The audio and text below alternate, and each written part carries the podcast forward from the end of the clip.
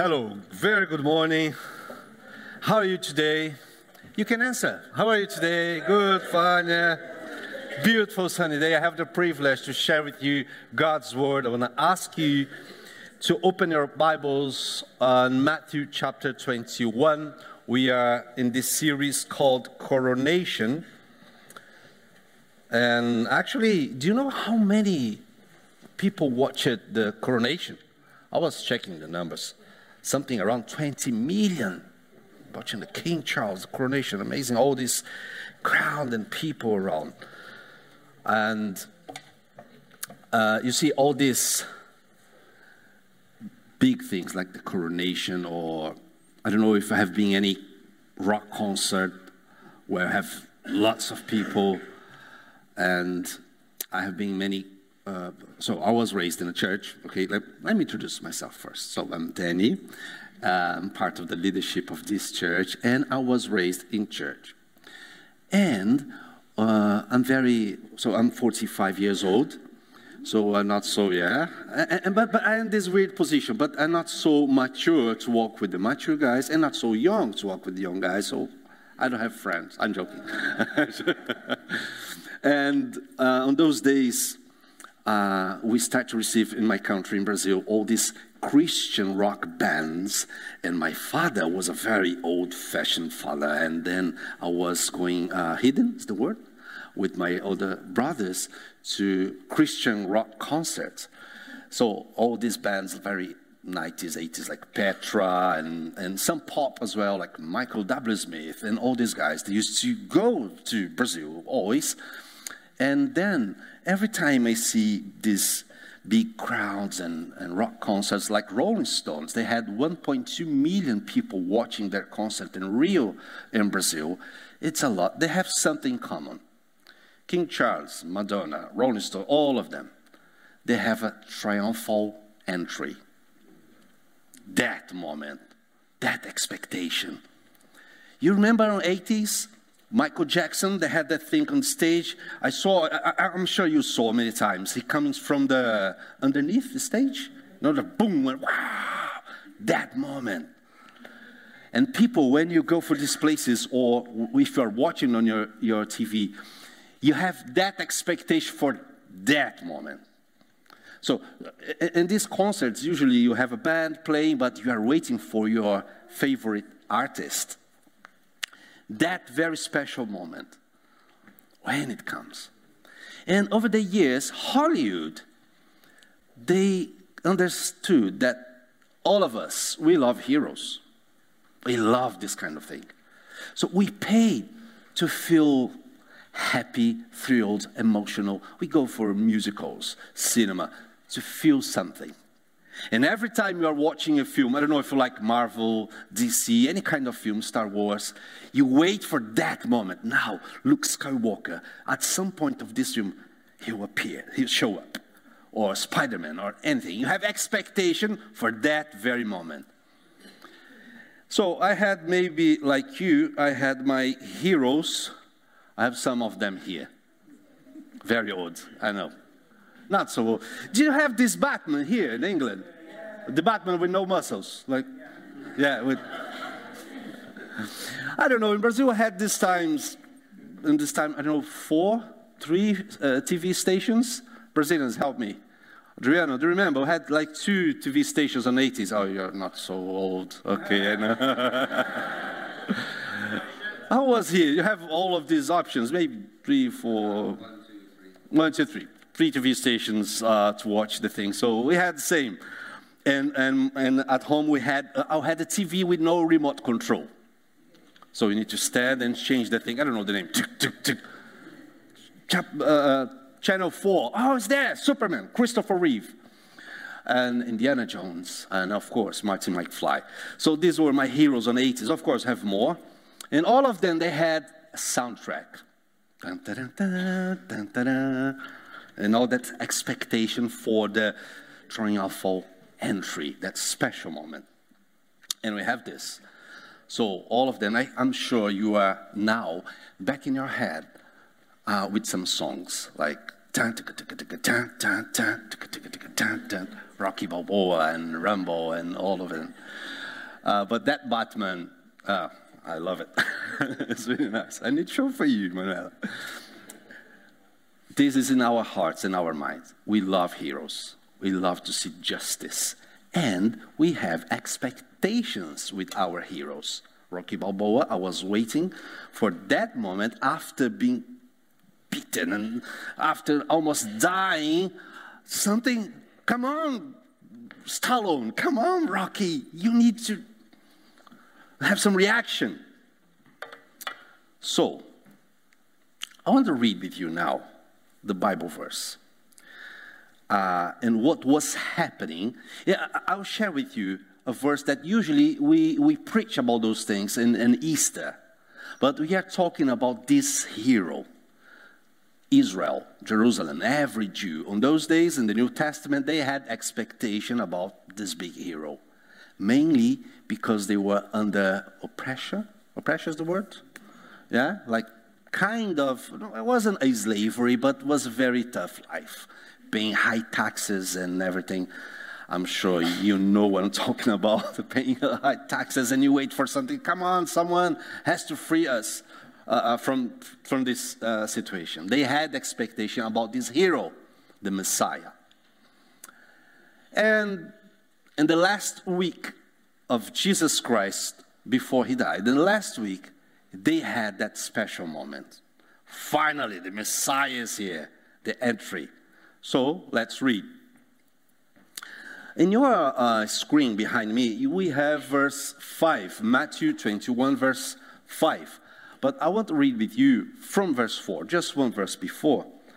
Uh, let me find here. Okay, this took place to fulfill what was spoken through uh, the prophet. So, verse 5, Matthew is saying that verse 5, he's repeat, repeating a quote, a verse from some prophet. I'll talk about this prophet in a few seconds. And this is the thing. He says, Say to the daughter Zion, See, your king comes to you. See, your king comes to you, gentle and riding on a donkey, and on a colt, the foal of a donkey. Let me explain for you what, this, what, what was happening here. So, in those days, Israel and the Jews, they had this amazing culture and, and many parties and celebrations. So they were in everywhere in the Roman Empire. But three times a year, they used to travel, journey. The word is pilgrimage. Yeah? Okay, into Jerusalem. Why? Because, because they had three special occasions. Occasion number one, this word here, Sukkot, and then Passover, and then the Pentecost. There were three big celebrations, many days of food, drinking, music, and seeing each other, receiving relatives and friends. And all of this happened and used to happen always in Jerusalem. So they used to come from many different places under the Roman Empire. And Roman Empire was around, I don't know, 50 million people and everywhere. So in these journeys, they had in their culture the habit of uh, to walk and sing in the same time singing songs, the pilgrimage songs. And these songs, they are in your Bible. They are in these Psalms between 120, 134. They used to sing, the, we don't know the, the rhythm, but the lyrics, they are there. So all the time coming from different places in this journey, they used to prepare their hearts for that special moment of these parties. And the main celebration was this one, the middle, Passover. So they used to come singing, uh, and three times a year, uh, this pilgrimage songs was a moment special for them. Now, for the Romans, it was a nightmare because they had in Jerusalem, Jerusalem, it's small. They had something around 2 million people coming from everywhere. Can you imagine? 2 million uh, lots of problems and riots and protests and people fighting against each other. and, and then uh, they had something uh, very peculiar in their culture. If you, if you don't know, if you're not familiar with this, they had something. Not only the celebration, but they used to kill animals to kill lambs and other animals. This was their way, according with the Old Testament and the law in the Bible, to ask for forgiveness. So if you are talking about something around 2 million people, we had something around 10 people for each animal to come to present to God, and the priest used to kill, and that blood would cover the sins of that family. We are talking about something around 260,000 animals killed in the Passover. And the Romans' perspective, it was a mess. So we need to control this. But that Passover was special because we read Matthew, but 500 years ago, we had this prophet here behind me, Zechariah, chapter 9, verse 9. Come on, 500 years ago, my country has 500 years, Brazil. So this guy, he said this, the same sentence that we read in Matthew. What does that mean? That means that these guys, the Jews, they had 500 years of expectation about this king. This is a big, big expectation about the hero. And they had this yellow part here uh, in their heart. See, your king comes to you. So, generation after generation, they were raised with this promise someday our king will come. And someday we will be free. Someday our hero will show up and destroy the Roman Empire and give us freedom. But now, if you read this with me, there is something weird here. Your king comes to you, righteous and victorious, powerful, riding on a donkey.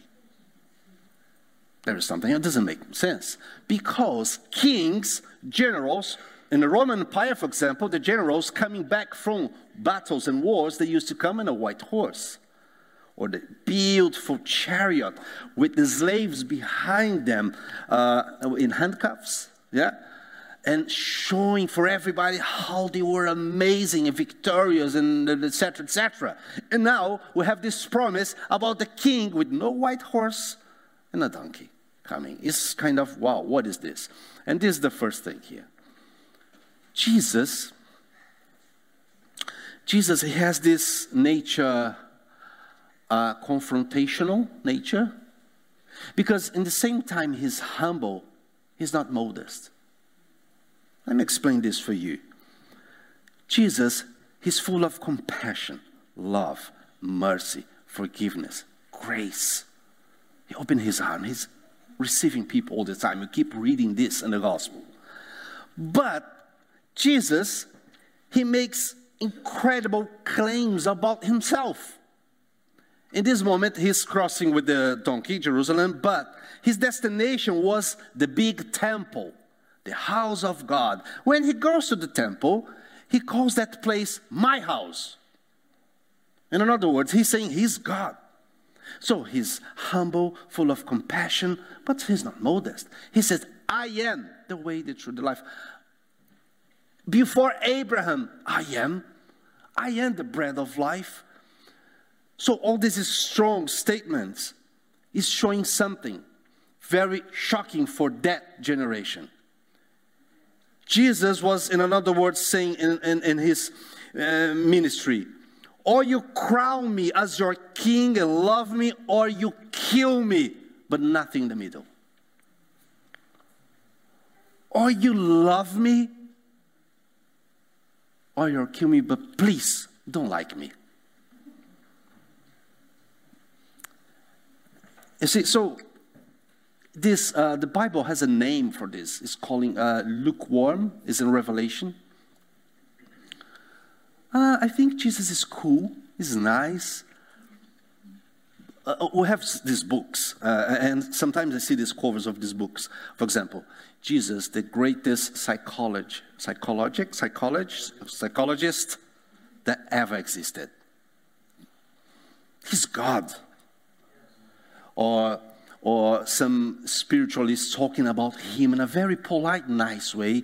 What Jesus is showing his ministry in life is don't like me, love me, crown me like your king, have my, uh, uh, Jesus as the first, greatest passion and love of my life, or throw everything away and serve me, or, or please kill me. And this for us is very important because over the years we just get familiar with Christian uh, life, culture, church, and we kind of enjoy Jesus. And we forgot the radical calling that the gospel keeps inviting us. Sometimes we, we keep building idols in our hearts. Ministry can be an idol, church can be an idol. Many good things can be idols in our heart, things that carry His name, but it's not Jesus, it's not Him. You see, you have some guys in Acts 19 in the Bible, and they liked Jesus. And, and then they received in their town this crazy guy called Paul doing many miracles. In Acts 19, seven of these friends, they, they, I don't know, they were invited to cast a demon from someone. And this is, I don't know, it's funny and, and it's very shocking, this passage in the Bible, because when they go there, the guy's there with the demon in his body, and the demon talk, uh, talks with them, with these seven other guys. Can you imagine this conversation?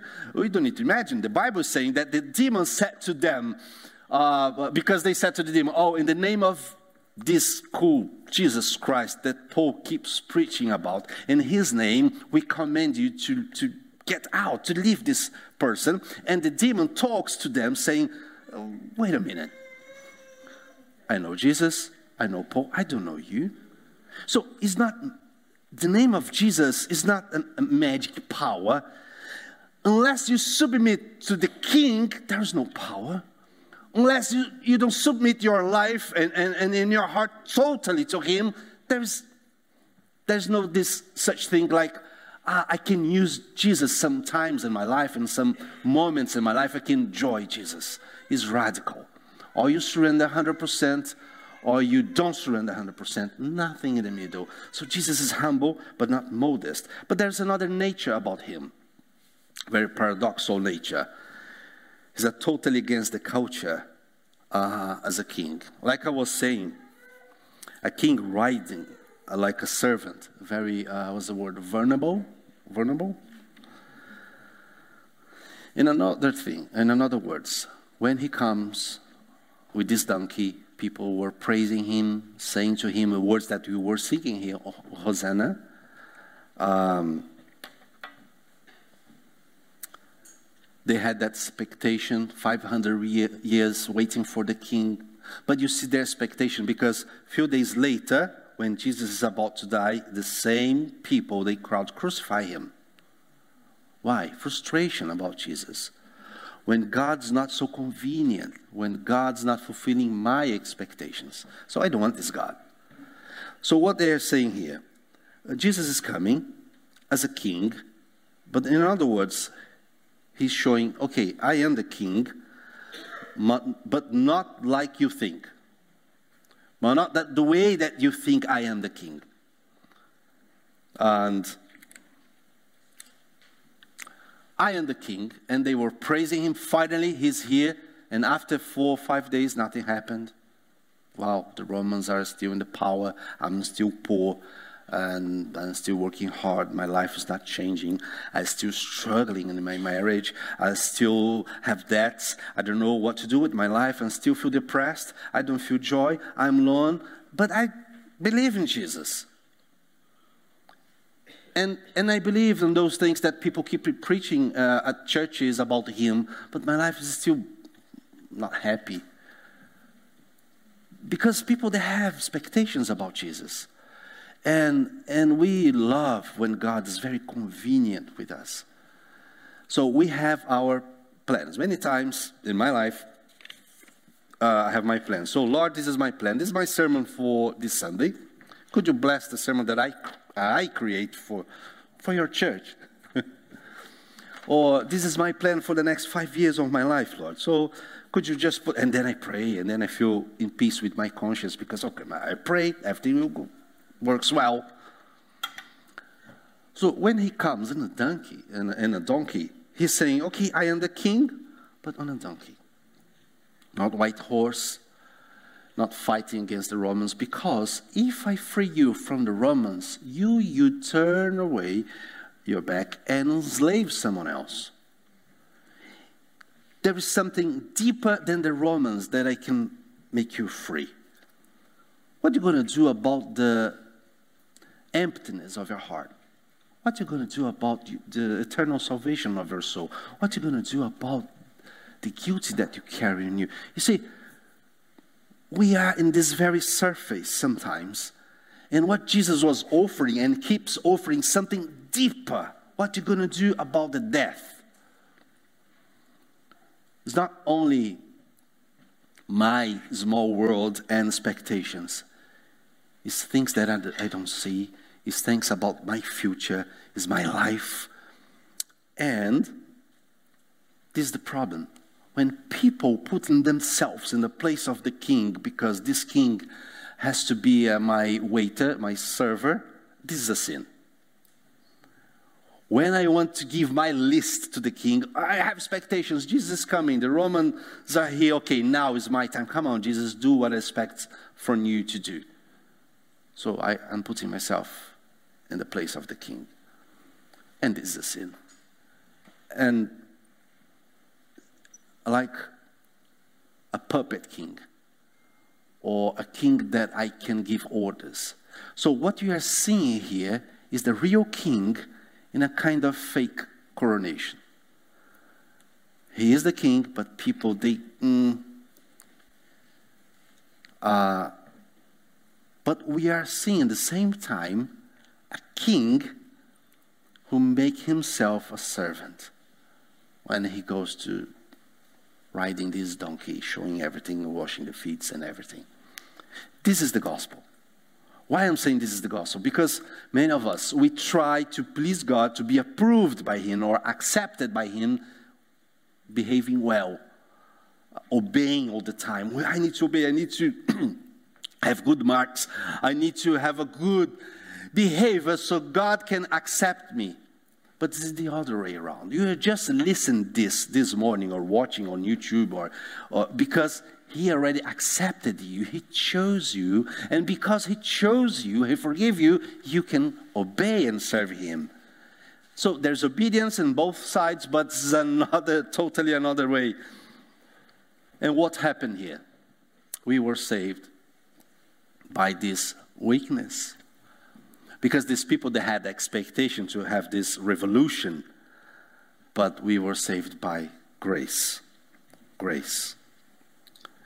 So in john chapter 10 there's this text that i love. The reason my father loves me is that i lay down my life only to take it up again. No one takes it from me but i lay it down of my own accord. I have authority to lay it down and authority to take it up again. This command is not suggestion, this command I received from my Father. What he's saying, your life and my plan is not out of control. I'm doing everything intentionally with good intentions. I'm doing everything. I'm giving my life. I'm forgiving you.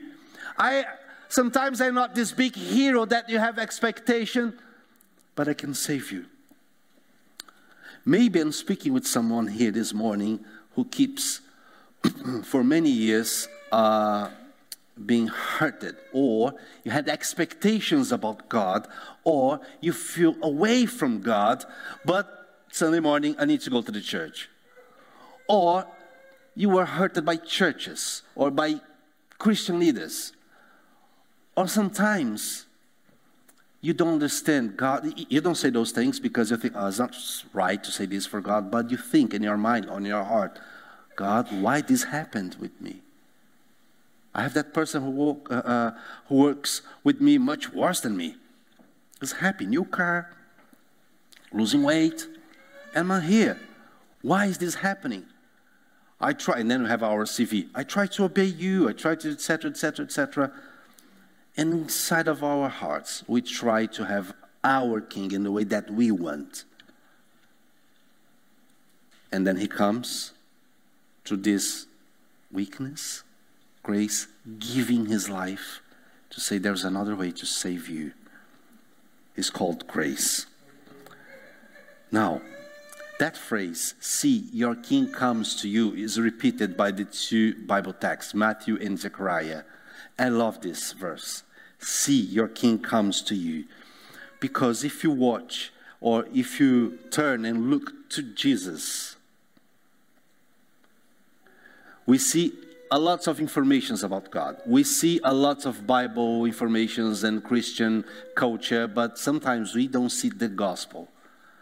And we don't see Jesus. It's incredible. Sometimes I talk with some friends and they know to, how to give lots of informations about God, but they don't explain the gospel and the cross. We can have conferences and meetings and prayer meetings, but the gospel must be there.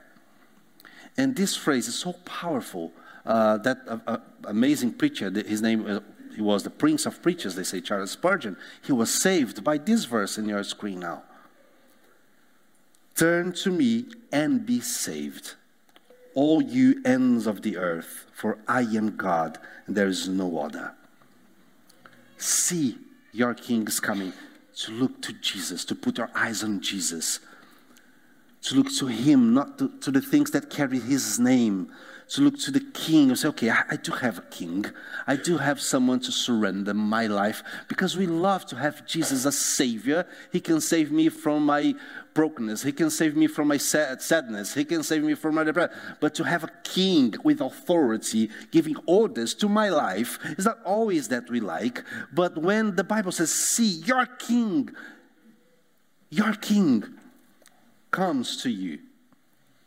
Comes to you. He's not here totally yet, but he's not away. He comes to you. Do you know what happened? A few days later, Jesus was in that cross on the Calvary. And was happening the Passover and all that celebration. And that day, they had, the Jews, they had this special, uh, in that uh, liturgy, they had that special moment to kill the first animal from that lots of animals, the first lamb.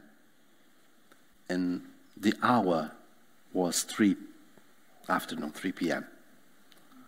And that Friday, at 3 o'clock, they were killing the first animal. And the same time, this man was in that outside the city in the mountain of Calvary, and he was saying, It is finished. The lamb were dying. Both lambs were dying. It is finished. It's finished. Is this word means it's paid. Everything. Salvation in Jesus. Grace, forgiveness. When you when at some point the Holy Spirit touches your heart, convinces you about your sin, and to surrender to your king. So, the real king, through the apparently quickness, not fulfilling the expectation of people and saving the humankind by his love and the cross. This is the gospel of Jesus Christ. This is the king. This is the real king. The coronation of the real king starts in your heart. Can I pray with you? Let's stand for a moment, please. Could we have the worship team again?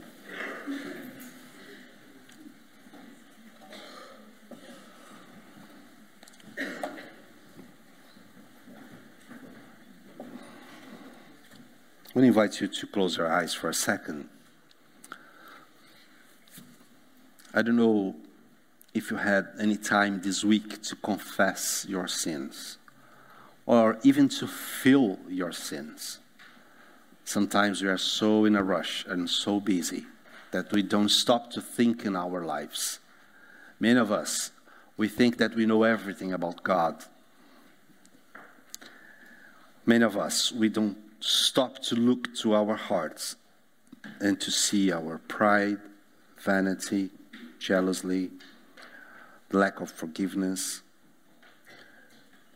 things that we try to get rid of but it's so tough, so difficult. Some of us, we keep talking with bitterness about something in our past. Some of us, we keep um, feeding our souls with revenge. We have many sins. But sometimes we never stop to think on this and to surrender them. Surrender all of it to our King. This morning is your morning. It's your special moment for this. In a few minutes, we will finish the service. You return to your house. You, you have amazing lunch time with your family. But now is the moment that I want to ask you to bring your mind and your soul to this moment now and to confess your heart to Jesus Christ and to invite Him. Come on, Lord. I depend on you. I need you. I need salvation and grace. So we ask for the guys to play the next song. We still have a few minutes. And while they are singing, put your heart before Jesus. And if you want to, you can come. You, you are free, but you can come to the front. I'll be here, Justin, uh, and we can pray with you. If you want to confess something, if you want to receive prayer for something, this is your moment. Okay, so while they're playing, you're free to come and we will be finished on time. You enjoy your sunny day, but this is your hour. Pray for your heart now. We are here for you.